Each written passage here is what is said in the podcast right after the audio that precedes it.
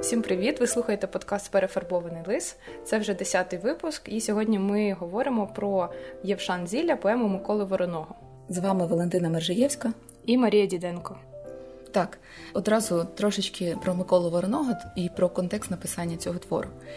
Е, сам Микола Вороний він е, був і письменником, і актором, і грав в театральній трупі Кропивницького. Також він товаришував з Іваном Франком і був членом революційної української партії. Тобто, якраз він був активним учасником цього українського руху початку ХХ століття. Е, в 1917 році він був одним з засновників Української центральної ради. Угу. І через те, що він був задіяний в цьому українському державотворенні, то після приходу більшовиків до влади він змушений був емігрувати. І в 20-му році він виїхав до Польщі і кілька років жив там. Але в 1926 році він вже повернувся в Україну і якийсь час працював, викладав в Харківському драматичному інституті, потім працював в Києві в якомусь фотокіноуправлінні. Але е, Радянський Союз набирав своєї сили, і вже в 34-му році його заарештували як польського шпигуна. Ну, Він же прожив там якийсь час. От. І як і більшість культурних діячів того часу, в 38-му році його розстріляли. От. Але сама ця поема Євшан Зілля, вона була написана до цих всіх драматичних подій. Він її написав е, якраз на зламі 19-20 століття. І е, це був такий інтенсивний процес націєтворення. Якраз Україна е, усвідомлювала свою е, єдність, коли русини Галичини об'єднувалися з центральною Україною. І оця творення спільного національного ґрунту якраз дуже сильно його драйвило. І, власне, оця поема Євшанзіля, вона не дарма присвячена саме цьому відчуттю свого коріння. І е, цікаво, тому що поема ця вивчається у програмі шостого класу.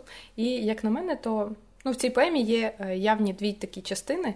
Перша частина вона пов'язана з літописом, неначе така історія.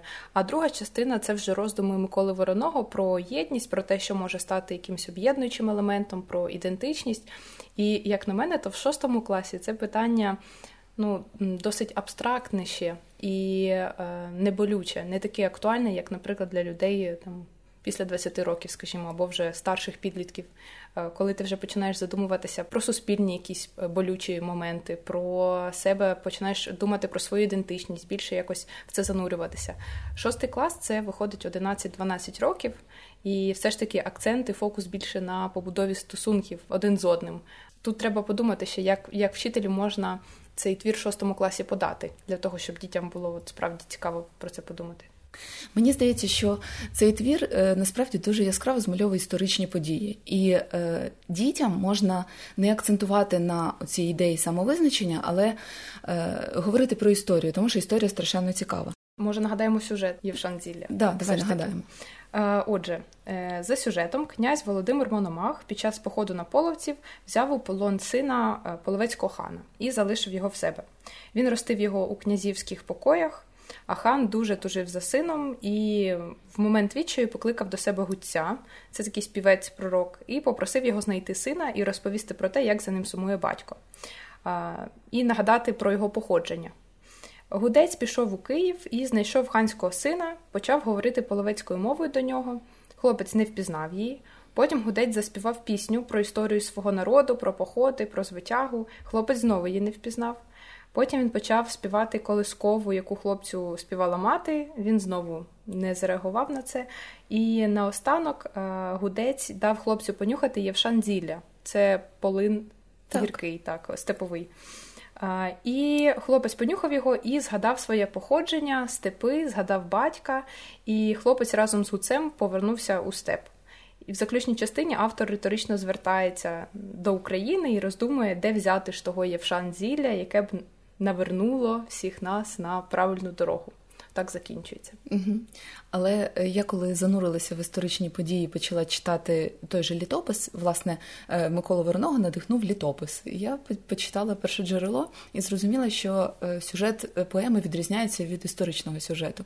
І тому мені зараз цікаво розказати те, що вдалося дослідити, а потім ми зможемо співставити з версією Миколи Вороного.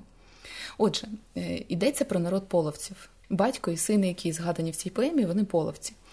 Е, половці з'явилися на наших землях приблизно в 11 столітті, і це був дуже великий кочовий народ.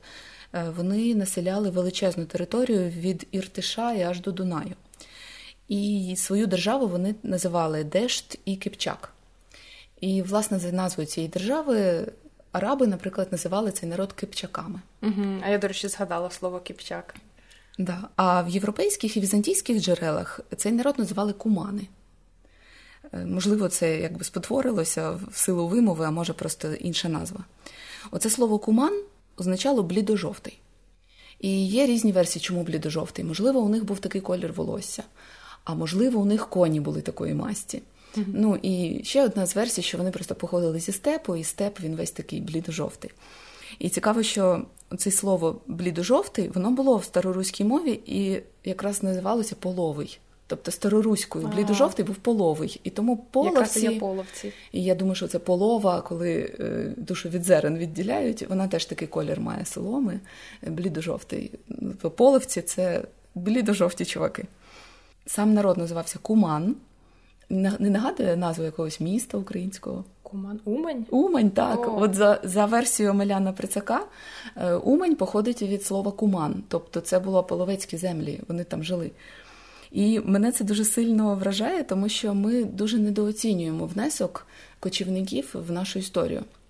Ми якось звикли розглядати з точки зору там слов'ян, русичів. Е, ну, та, що ми от Київська Русь і так, українці так. це якби потомки. От, і всі русичів. кочівники вони були суто ворогами, але mm-hmm. насправді вони населяли величезну територію, і е, тут були не лише ворогуючі стосунки, були і багато союзницьких, дружніх, і це дуже цікаво. Взагалі е, є сліди не тільки половців. Коли ми з родиною мандруємо Україною, мені дуже цікаво шукати походження назв різних географічних. І коли їдеш, наприклад, від'їжджаєш від Києва якихось 90 кілометрів, і там місто Кагарлик. Таке дуже українська назва міста. Кагарлик. Да. І що ж таке Кагарлик? І виходить, що це часів печенігів е, назва, тому що Перше, самі печеніги свій край називали Пачинакія. Ну, видно, воно теж спотворилося. Це печеніги, походить звідси. І столицю цього краю називали Кангарлик. Це Кангар означає благородний. Тобто це їхнє благородне місто. Кангарлик. Або є ще друга версія, що Каганлик це земля Кагана. Угу. Також мене дуже сильно цікавить оцей гірський тікич. У нас же тут, е, крім печенігів, половців, було ще купа різних племен, які кочували, наприклад, угри. Угри це був кочовий народ, який довгий час рухався територією України, і якраз територія сучасної Черкащини це якраз були е, їхнє таке кочів'я. І по території Черкащини протікає річка, яка зараз називається Гірський Тікич. А де в Черкасах гори? В Черкасах абсолютно рівнина. Річка тече по рівнині, ти думаєш, який гірський? Я взагалі, коли почула назву, думала, що це десь в Карпатах, але ні. І виявляється, там дуже цікава гра слів вийшла. Коли ці землі увійшли до складу Російської імперії, почали описувати, ну, що є там на картах писати, і е, почули, що ось є там горський тікіч. Вони записали горський тікіч. А при зворотньому перекладі на українську горський зробили гірський. Від слова гори. Да, Хоча насправді він був угорський, тому що там угри е, кочували, mm-hmm. тобто угорський тікіч. От, І це все дуже захоплює. Але від половців нам лишилися не лише географічні назви, лишилися і реальні об'єкти. От, наприклад, оці всі камінні баби, про яких ми знаємо. Чомусь я в дитинстві їх називала скіфськими бабами, а вони насправді половецькі. Вони їх встановлювали на своїх курганах аж до прийняття ісламу, тому що. В ісламі зображення живих істот заборонено. І виходить, що цей ранній період половецький, то він якраз супроводжувався цими бабами. Ось. І тепер, власне, з руськими землями стосунки половців почалися в 1060 році. І е, спочатку половці, звісно, е, спробували зробити набіг на Русь е, і пограбувати як багато кочових племен. А потім поступово, коли вони тут більше вже опановували ці землі степові, то в той час на Русі було дуже багато міжусобиць. Князі воювали між собою. І половці е, були залучені в цю особицю. Вони то з одним князем вступали в союз, то з іншим, то були якби посередниками між князями. Найчастіше до половців звертався князь Олег, якого називали Гориславович.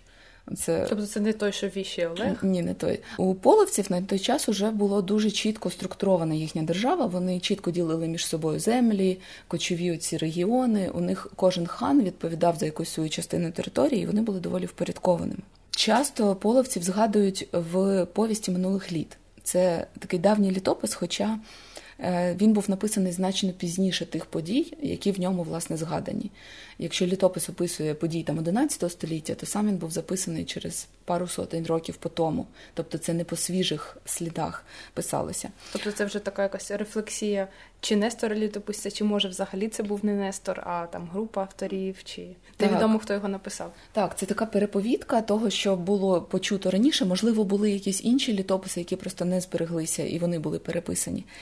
І м, тут треба також е, розуміти, що літопис, ну, діяльність літописців спонсорувалася владою. Вони або утримувались в монастирях, і тому якось який князь е, і оплачує такий да, і писа... писати погано про того, хто фінансує діяльність, було не прийнято. Тому, в принципі, всі князі там змальовані дуже позитивними персонажами. Але спробуємо подивитися на той факт, який був. Найбільш часто зустрічаються е, імена половецьких е, ханів Тугоркана і Боняка. Е, коли Володимир, той який Мономах, ще не був верховним князем, тобто вони ж з братами якраз там боротьбу за владу влаштовували, і він починав правити в Переяславі, а не в Києві. І коли він був в Переяславі, якраз е, йшли перемовини між половцями і русичами про мир. Половці чинили набіги, але потім сказали, давайте ви нам дасте відкуп, і ми відчепимось від ваших русських земель. Ну і Володимир зрадів цій пропозиції і сказав, да, давайте будемо вести перемовини. І половці прислали двох посланців Ітлара і Кітана. І е, Ітлар зайшов е, в саме місто Переяслів, пішов на перемовини, але щоб е, отримати безпеку, вони попросили віддати на час перемовин заручника, сина Володимира. І от Святослава, цього малого сина Володимира, віддали кітару, який залишився поза містом і е, почались перемовини. Тут теж написано, що Володимир так хотів тримати слово, яке він дав половцям, але тут приїхали підступні його е, там дру, дружинники, які почали казати: Слухай, це ж наші вороги, вони нас постійно вирізали, давай ми їх повбиваємо. А він такий каже: Ні, я ж слово дав. От, І е, каже, ні, не будемо, але потім все одно. Е, вбили. Спочатку вийшла дружина і вбила кітара, який стояв зовні, відібрали малого е, сина, повернулися в місто і вбили Ітлара, який був всередині. Тобто, фактично, вони перебили посланців. Такий благородний вчинок зчинили. Це і виходить якось схожа е, історія, як в цьому літописі. Так, е, тільки в тільки цьому навпаки. літописі навпаки, да, е, нібито у київського князя в заручниках син половецького хана, а насправді історія була дзеркальною. От і звичайно, коли вже верховні хани, оці Тугоркани Боняк дізналися про такий підступ від Русичів, вони пішли великою війною на Русь, і ця війна тривала років 20. Тобто це була така дуже епічна боротьба і з перемінним успіхом, але зрештою Тугоркан загинув. Е, була е, велика битва на річці Трубіж, і трошки по тому, вже через пару років, загинув і Боняк. І таким чином Русичі перемогли. Половці втратили свою основну владу і е, облишили Русь у спокої. Але і це ще не все. Вибач, так багато просто накопали, не можу спинитися. Насправді русичі не лише ворогували з половцями, вони е, дуже багато укладали шлюбних контрактів, одружувалися дуже часто русичі князі з половецькими княжнами, ну з дочками ханів. От. Жінками високого статусу. Да, от так, наприклад, у Володимира Мономаха першою дружиною була англійська принцеса Гіта. І там більшість дітей е, Мономаха саме від неї були народжені. Але після її смерті він одружився вдруге, якраз з половецькою е, княжною, з дочкою половецького хана. І вже в цьому другому шлюбі з великою ймовірністю народився, ну саме в другому шлюбі, Юрій Долгорукий. Це той, який засновник Москви вважається, це такий, начебто, ісконно русський князь, але він наполовину половець. А у Юрія Долгорукого він теж одружився не з русинкою, а одружився з теж дочкою половецького хана Аепи, який е, воював більше на стороні Русичів. І е, у нього народився син в цьому шлюбі Андрій Боголюбський. Тобто він вже виходить навіть не на половину половець, е, а на три чверті. І Андрій Боголюбський про нього ж е, що лишилось в історії, що він, коли захопив Київ, він його розграбував настільки, що навіть не захотів залишатись там правити. Хто насправді виховує дитину? Зазвичай мати. Вона колискові співає певні, і оцю культурний код передається дуже часто від матері. І дуже часто він був ну, не слов'янський, він був половецький. Просто імена цим жінкам змінювали перед тим як одружитися, вони хрестилися, приймали якесь ім'я е, візантійське, типу там Єфросинія чи ще mm-hmm. якісь. І виходить, що якщо досліджувати цей родовід князівський не лише чоловічу лінію, а й жіночу, то виходить це набагато цікавіше, ніж якщо просто традиційно дивитися.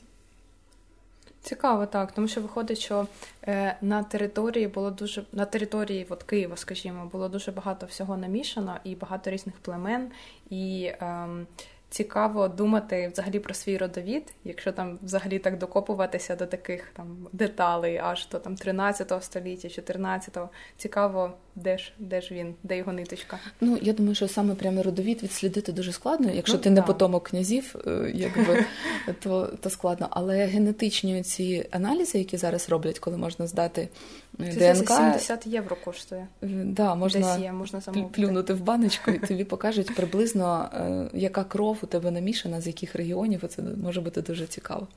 Ось, ну я оце згадувала про князів, які там е, умовно зараз е, Росії, в Росію пішли, от засновували Москву. Але у нас тут теж було ще один відомий половецький хан Котян. Він це саме той, який уже в союзі з Русичами виступали проти монголів. І його дочка, у цього хана Котяна, її видали заміж за Мстислава Удатного. І е, їхньою дитиною, от Мстислава і цієї дочки Котяна, була Анна, яка стала дружиною Данила Галицького. Ну а потім половці, вже е, коли монголи захопили Русь, вони влилися в Золоту Орду і стали частиною Орди. Цікава така історія про половців і про те, який вплив вони мали взагалі на історію нашу. Так, і от зараз давай. Чи можливо їхня історія і є частиною нашої історії? От мені здається, да. Мені здається, що ем, ну, якщо у нас навіть е, українські міста сучасні носять е, багато назв, які не були слов'янськими, а були походили від давніх кочових народів, то чому ми відкидаємо цю частину себе? Мені здається, якраз якщо ми будемо ем, відчувати причетність і до кочових оцих племен, які у нас були, то ми зможемо взяти і у них щось сильне. У нас є таке уявлення про слов'ян, що це такий осідлий народ, землеробів, мирний, мирний, да. а кочівники вони такі войовничі, швидкі, Агресивні. легко переміщуються. Да. І чому б не взяти у них теж ті риси, які можуть бути цінними?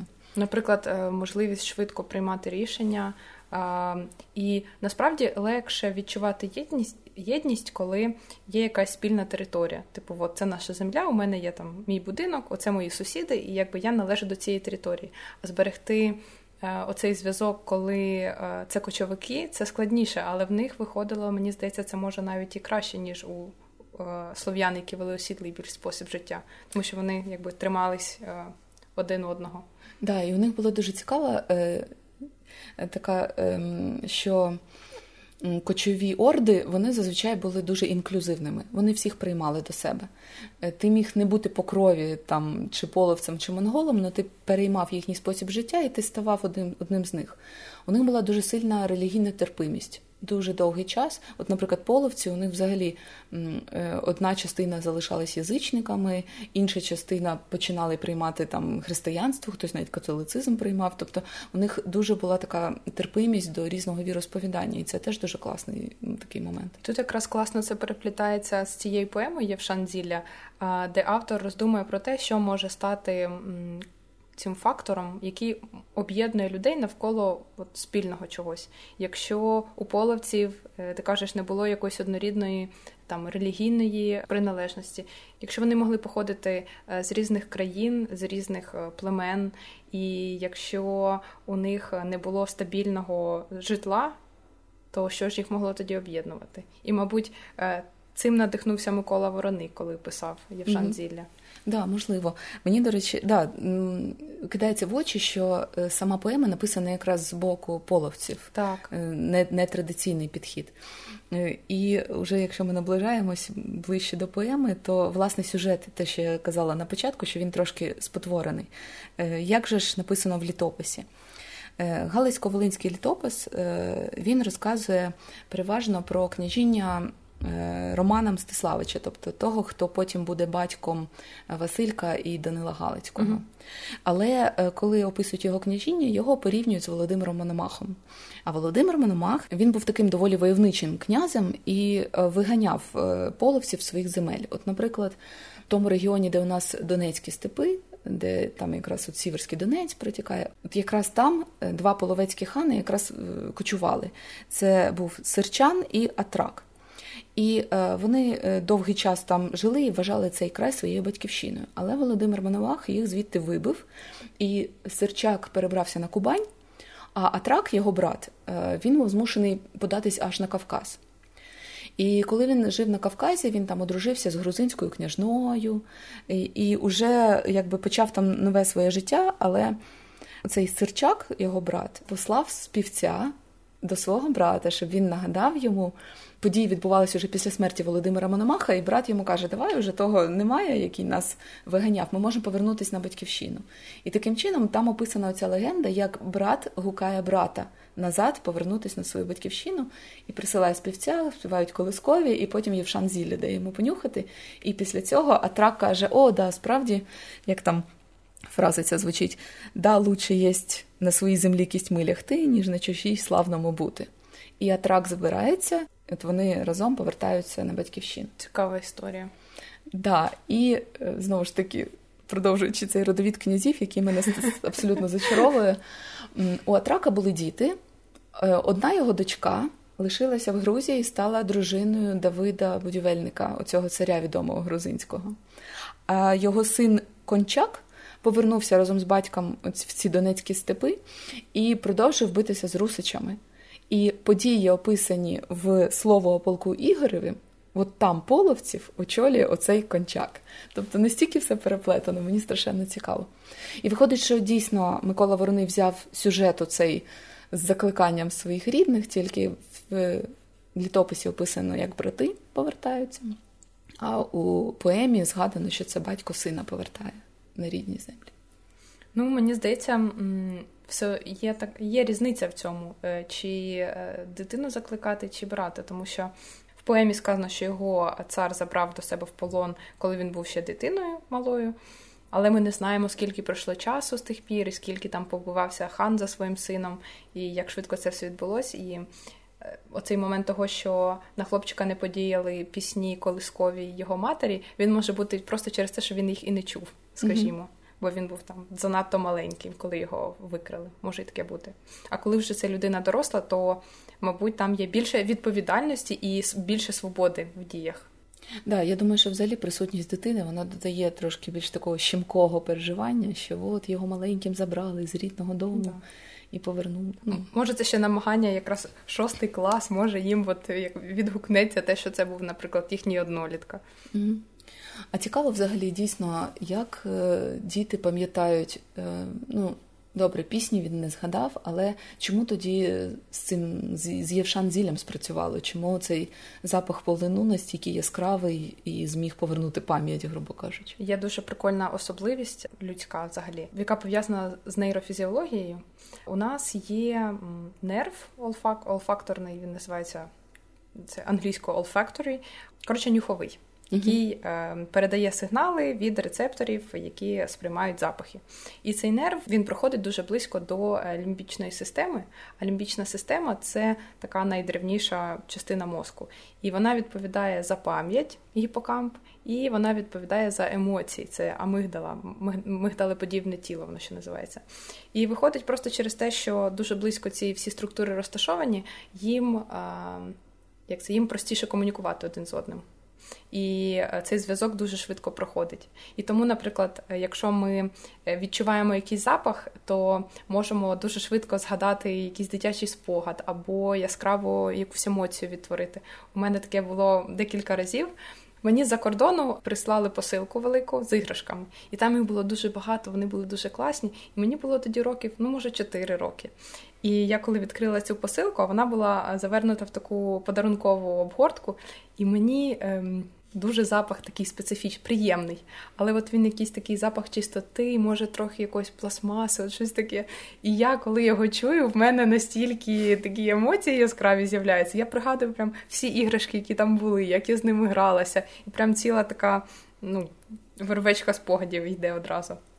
А ще кажуть е, дослідники, що найбільше таких емоцій викликає запах роздавленого банану. Що у багатьох людей запах саме роздушеного такого пошмаканого банану е, пробуджує і асоціюється з якимись дитячими спогадами. В тебе є таке? Ти знаєш, у мене в дитинстві не було банану, тому я би в такому глибокому, принаймні. І в мене, мабуть, такого немає. Ну, у мене є дитячі такі дуже ранні спогади, пов'язані з запахами. От я дуже добре пам'ятаю на тій квартирі, де ми жили, коли я була там от садочкового віку. У нас поруч з під'їздом була така взуттєва ремонтна майстерня, і там дуже специфічно пахло таким взуттєвим клеєм і цією ваксою, якою там взуття начищають. І я дуже добре пам'ятаю цей час. Я прям е, можу згадати, яке це було літо, спекотний оцей запах. Тобто дуже дуже дійсно підсилюють спогади, запахи. Взагалі, цю нашу фізіологічну особливість використовують дуже часто в маркетингу і в промоції. Наприклад, оці всі запахи, які, наприклад, коли біля Макдональдсу дуже часто ти розумієш, що десь поблизу Макдональдс, тому що там пахне смаженою картоплею і оці всі запахи. І це дійсно підбираються, створюються е, спеціальними компаніями аромати, які е, викликають певні асоціації. І є навіть аромати, називають аромати там розкоші, аромати багатства. Їх е, розпилюють в таких люксових бутіках, і в них завжди дуже схожий специфічний запах, такий пудрою, наче такою легкою пахне. І от коли, наприклад, ви спробуєте прогулятися в пасажі, якщо ви в Києві на Хрещатку, то там буде такий шлейф е, пудровий. Запах розкоші. Так, так. Вони так називають запах розкоші. Так само впливають і звуки, е, і коли різні компанія Coca-Cola запускала колись свою промо-акцію. Вони просто запускали звук, як відкривається е, баночка Кока-Коли, і вона наливається, і потім в кінці ще таке. І це була прям така дуже на хайпі, і багато в Америці це була дуже популярна компанія. І вони навіть зробили додаток, який виводив на екран пустий стакан з льодом. І коли е, ви чули звук десь по радіо, наприклад, що от зараз готуйте свої склянки, і ти підносиш е, цей стакан і бачиш, як він наповнюється під цей звук. І це створювало ну дуже таку прив'язку е, сильну. І це одна з найуспішніших компаній. Тобто будьте будь, будьте обачні. Я думаю, що якщо телебачення чи інтернет зможе передавати запахи, то реклама вийде просто на новий виток. Да, Сидиш, дивишся, так захотіли щось піци, і тут а, запах піци. Угу. І Якщо говорити про якісь поведінкові сценарії, то складно в цій поемі їх ну, якось віднайти. Мало що є проаналізувати так глибоко, тому що в основному це такі риторичні роздуми про ідентичність. І якщо е, йти за автором, то він каже, що от за місцем народження е, не вдається встановити цю ідентичність. Е, за історією якоюсь там звеличенням теж не вдалося встановити зв'язок. А лише якась емоційна прив'язка, спогади все-таки змусили цього сина половецького хана повернутися і пригадати. Я думала і про про те, як там моя ідентичність формується, як вона формується у інших людей, і що що найбільше впливає. От про це цікаво подумати. Тому що для деяких людей, наприклад, там для американців, для них е, те, що вони народилися в Америці, вони вважають уже себе американцями. Це якби за місцем народження. Тому що корінне населення Америки, воно зараз е, невеликий відсоток залишилося. А це вже виходить як е, люди з інших країн, котрі чиї родичі і потомки приїхали в Америку. І навіть для людей азійського походження, там африканського походження, українського походження, які народилися вже в Америці, вони себе все перш за все вважають американцями. Чи є таке чи є таке в тебе відчуття? Як ти, ти розумієш свою ідентичність? Я взагалі е, так цікаво це думала, що в Україні цей е, період пошуку своєї ідентичності він взагалі зараз дуже активний. Ну от у нас дуже багато круглих столів на цю тему проходить, книжок, друкують е, різноманітних інтерв'ю. І цікаво, що, от, наприклад, в багатьох країнах світу це питання зараз не є актуальним. От вони в 19 столітті під час весни народів пройшли цю фазу становлення там французи, італійці, ці об'єднання Італії, об'єднання Німеччини. Вони вже давно відбулися у них вже є якесь розуміння, що значить там бути німцем чи бути там поляком навіть. А в Україні цього питання ще досі немає, і ми постійно говоримо про те, що чи може у нас взагалі бути якась спільна ідентичність. І мені здається, що якраз у України є така особливість, яка може стати нашою силою, те, що у нас немає якоїсь єдиної ідентичності, але ми можемо говорити про сузір'я сузір'я ідентичності, які нібито тримаються разом, тобто це сузір'я можна назвати якось, але воно при цьому дозволяє бути ну, різними, дозволяє цю інакшість. І е, оця терпимість до трошечки інших, трошечки інших проявів, трошечки інших традицій, вона буде дуже. Збагачуючою, якщо ми зможемо е, помиритися, е, не критикувати іншого, а зрозуміти, що це нас підсилює. Мені здається, що якщо домовитись про якісь ну такі от засадничі цінності, навколо яких ми об'єднуємось, то таке культурне різноманіття може може бути. Воно дійсно різне. Україна це велика країна по території. У нас дуже різні історичні бекграунди у сходу, у заходу, у півдня, півночі. У нас ем, знову ж таки, традиції, релігійність, культура, вона все відрізняється трошки, але це не є погано. Немає потреби уніфікувати, тому що ми якраз маємо болісний досвід уніфікації, який от був історично.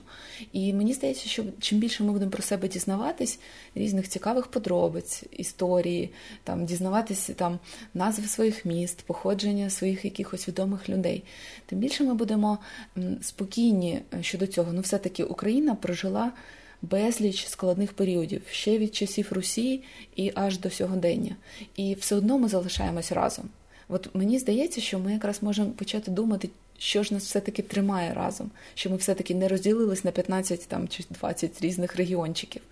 От Ясно, що якісь є більш спорідними, якісь менш, але все одно, мені здається, єдність вона дуже цінна і вона можлива.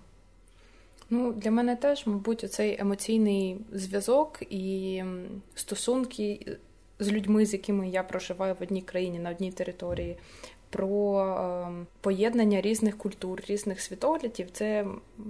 Мабуть, теж формує якимсь чином от мою саме власну ідентичність. І, до речі, ідентичність найбільш гостро е, відчувається і проявляється, коли їдеш за кордон. От ми говорили про це в Камінному хресті, і тут ще згадаю, що е, ти їдеш за кордон, і тобі завжди дуже болить, наприклад, якщо іноземці а, знають якісь викривлені факти про Україну, або називають її там, не не можуть згадати, де вона взагалі знаходиться. І це так, о, як ти можеш? І ти тоді починаєш ну, відчувати таке почуття. Мабуть, гостріше своєї ідентичності і бажання от, розповісти, е, дати правильну інформацію, якось підсилити це. Е, ти знаєш, я колись думала, от взагалі про відчуття спільності, яке є цієї співпричетності, не завжди національної, а будь-якої спільноти, от коли ти себе відчуваєш частиною чогось більшого, якогось об'єднання. От з чого воно народжується взагалі, це переживання. І мені здається, що якраз от з якихось спільно прожитих подій може з'явитися співпричетність.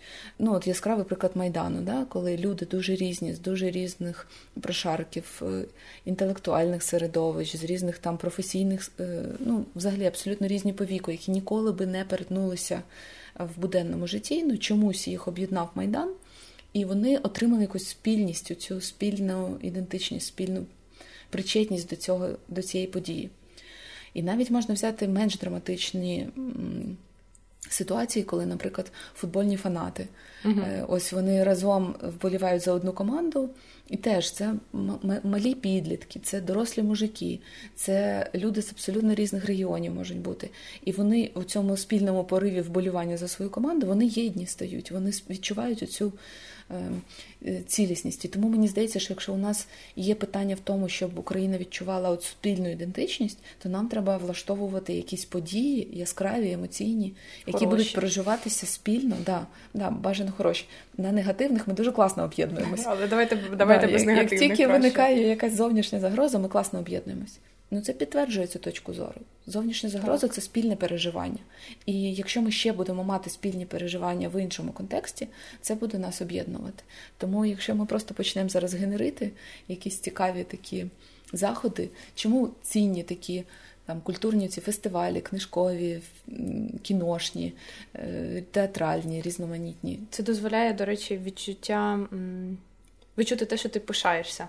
От коли я, наприклад, бачу десь інформацію, що наші там школярі виграли якусь міжнародну олімпіаду або ще щось, у мене от з'являється це відчуття причетності. Мені е, радісно за це хочеться долучитися до приємної такої події. Цікаво, чи можуть бути такі е, об'єднуючі події в онлайні? От, наприклад, у нас е, досвід останніх двох років він дуже часто виштовхав багато подій в онлайновий простір. Чи можна відчути онлайн співпричетність? Не знаю. Складно сказати. О, я знаю приклад. Коли Давай. Ілон Маск запускає свої ракети, і по всьому світу мільйони людей дивляться, взлетить чи не злетить. І вони від в цей час відчувають співпричетність. Хоча вони не фактично присутні там, вони дистанційно це дивляться. А чому? Ти дивилась? Так. Да. Я, мабуть, не дивилась. А чому ти дивилась? Ну, я дивилась просто тому, що мене чоловік таке любить дивитися, і він мені показує. Я підключилась до цього через співпричетність з ним. Знаєш, mm-hmm. це така родинна справа була. Чому? Що спонукало тебе і чоловіка взагалі? Мені здається, просто цікаво бачити якісь е, великі події. От ти розумієш, що це е, явище, яке може змінити хід людської історії. Ну, можливо, це е, дасть нам опанування там в космосу, можливо, я не знаю. Але таке може бути це відчуття розвилки, що це важлива подія, яка може змінити світ. От вона е, притягує.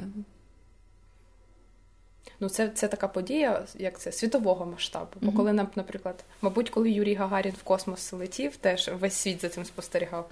І королева Британії, і ну, всі-всі-всі. Складне питання насправді, як як такі штуки створити для всієї країни, причому позитивні. Бо, наприклад, будь-яка подія, яка відбувається на державному рівні, вона, звичайно, завжди знаходить і критику, і похвалу. І скільки похвали, стільки ж критики. Ну дивись, я думаю, що, наприклад, Олімпійські ігри вони теж доволі об'єднуючі. От коли наша команда їде, я розумію, що не всі в країні, не геть не всі стежать за спортом.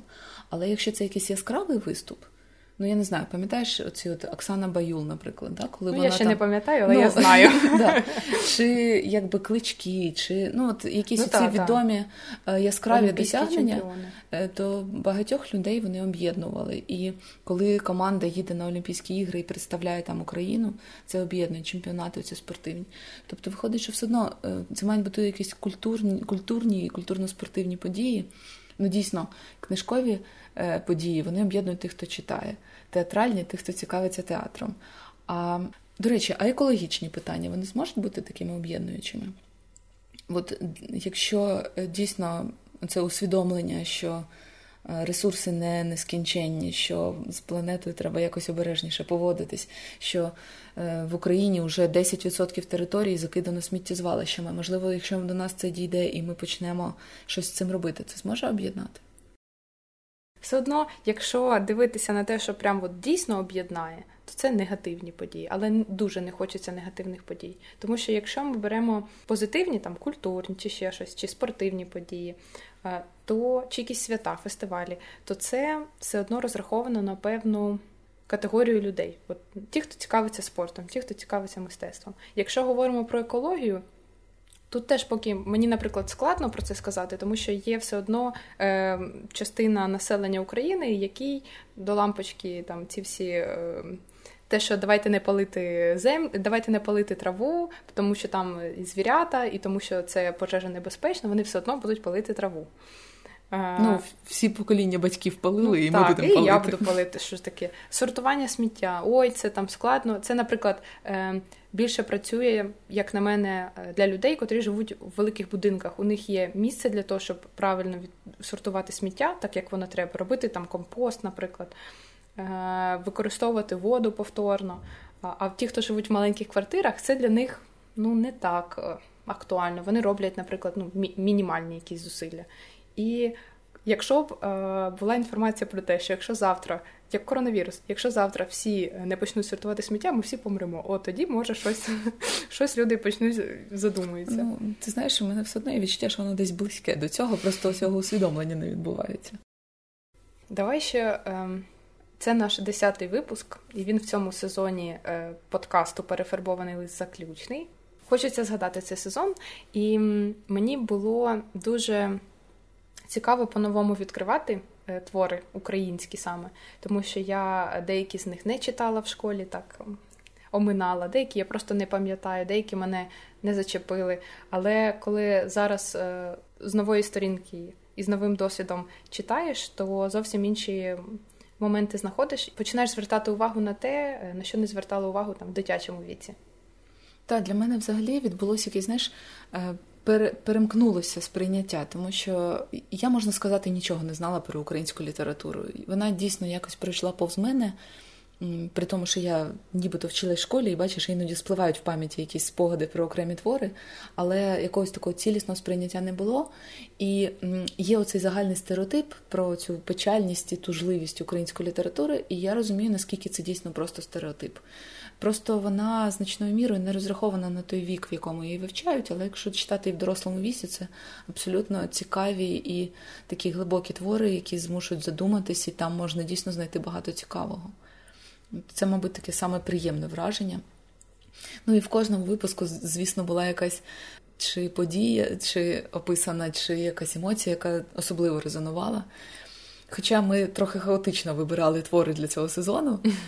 Ті, які нас найбільш зачіпають в дану хвилину і відкликаються. Е, та, або ті, про які ти нічого не пам'ятаєш. От, наприклад, ага, Євшан Зілля для мене я така, о Боже, ми таке вчили. Е, взагалі не якось пройшло повз, і тому стало цікаво розібратись.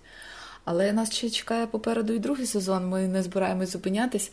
І, чесно кажучи, я прям з таким хвилюванням чекаю першого випуску другого сезону. Ох, ми там таке готуємо. Можна заспойлерити про що? Давай за спойлером. У мене насправді перша, перший твір, який мені захотілося розібрати на перефарбованому лисі, це хіба ревуть воли, як ясла повні. Ох, Щось... це найбільш жорсткий твір з усієї програми, який просто ненавидять школярі, і це такий величезний камінь на шляху підготовки до ЗНО. І мені от тепер цікаво подивитись на це. Це він просто настільки невчасний, чи він дійсно складний, чи в чому там прикол. І от я, власне, в проміжку між сезонами будемо читати. Він просто великий, тому ми його відклали на другий сезон. Але е, там є про що подумати, і от, власне. Я ви можете, в перечутті. Ви можете теж підготуватись і почати читати його вже зараз, коли вийде цей випуск, щоб до прем'єри другого сезону дочитати хіба ревуть воли, як ясла повні. Так, ми плануємо повернутися в серпні, і тоді поговоримо про це. А які твої яскраві враження за цей сезон?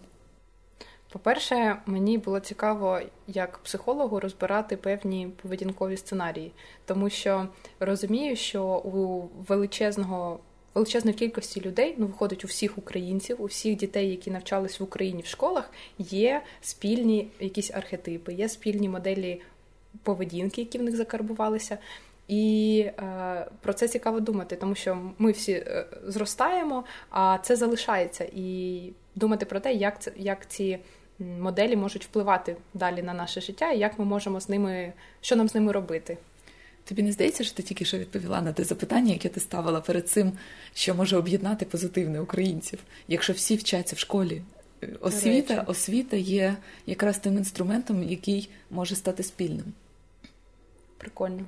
Але для цього насправді треба якось зробити так, щоб вона не викликала відторгнення, а знайти вчасність і ту глибину, яку діти можуть сприйняти, і тоді у нас це буде спільне переживання для всієї України. То навіть якщо е, якщо зараз в шкільній програмі більше пропонується певна точка зору, певний дискурс, наприклад, там в Загарі Беркуті Тугар Вовк зрадник, от така точка зору. А якщо створювати оце освітнє середовище, в якому можна було б обговорювати різні варіанти, наприклад, чому Тугар Вовк взагалі прийняв рішення перейти на сторону монголів? Або е, чи дійсно Захар Беркут зробив правильно, що сказав, що не викупатиме сина з полону. Просто створювати дійсно простір для е, безпечний для висловлення своїх думок і для обговорення. А емоції вони ж у кожного різні і різні думки викликає одна й та сама література, один і той самий сюжет.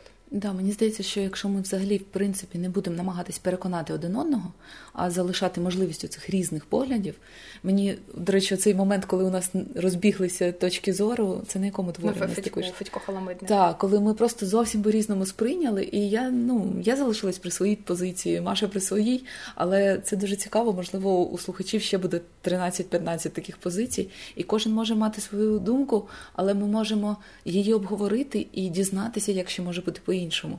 От Оцей момент літератури, що ти можеш зрозуміти, який світ різноманітний, як по-різному все може бути, оце дуже цікавий ефект.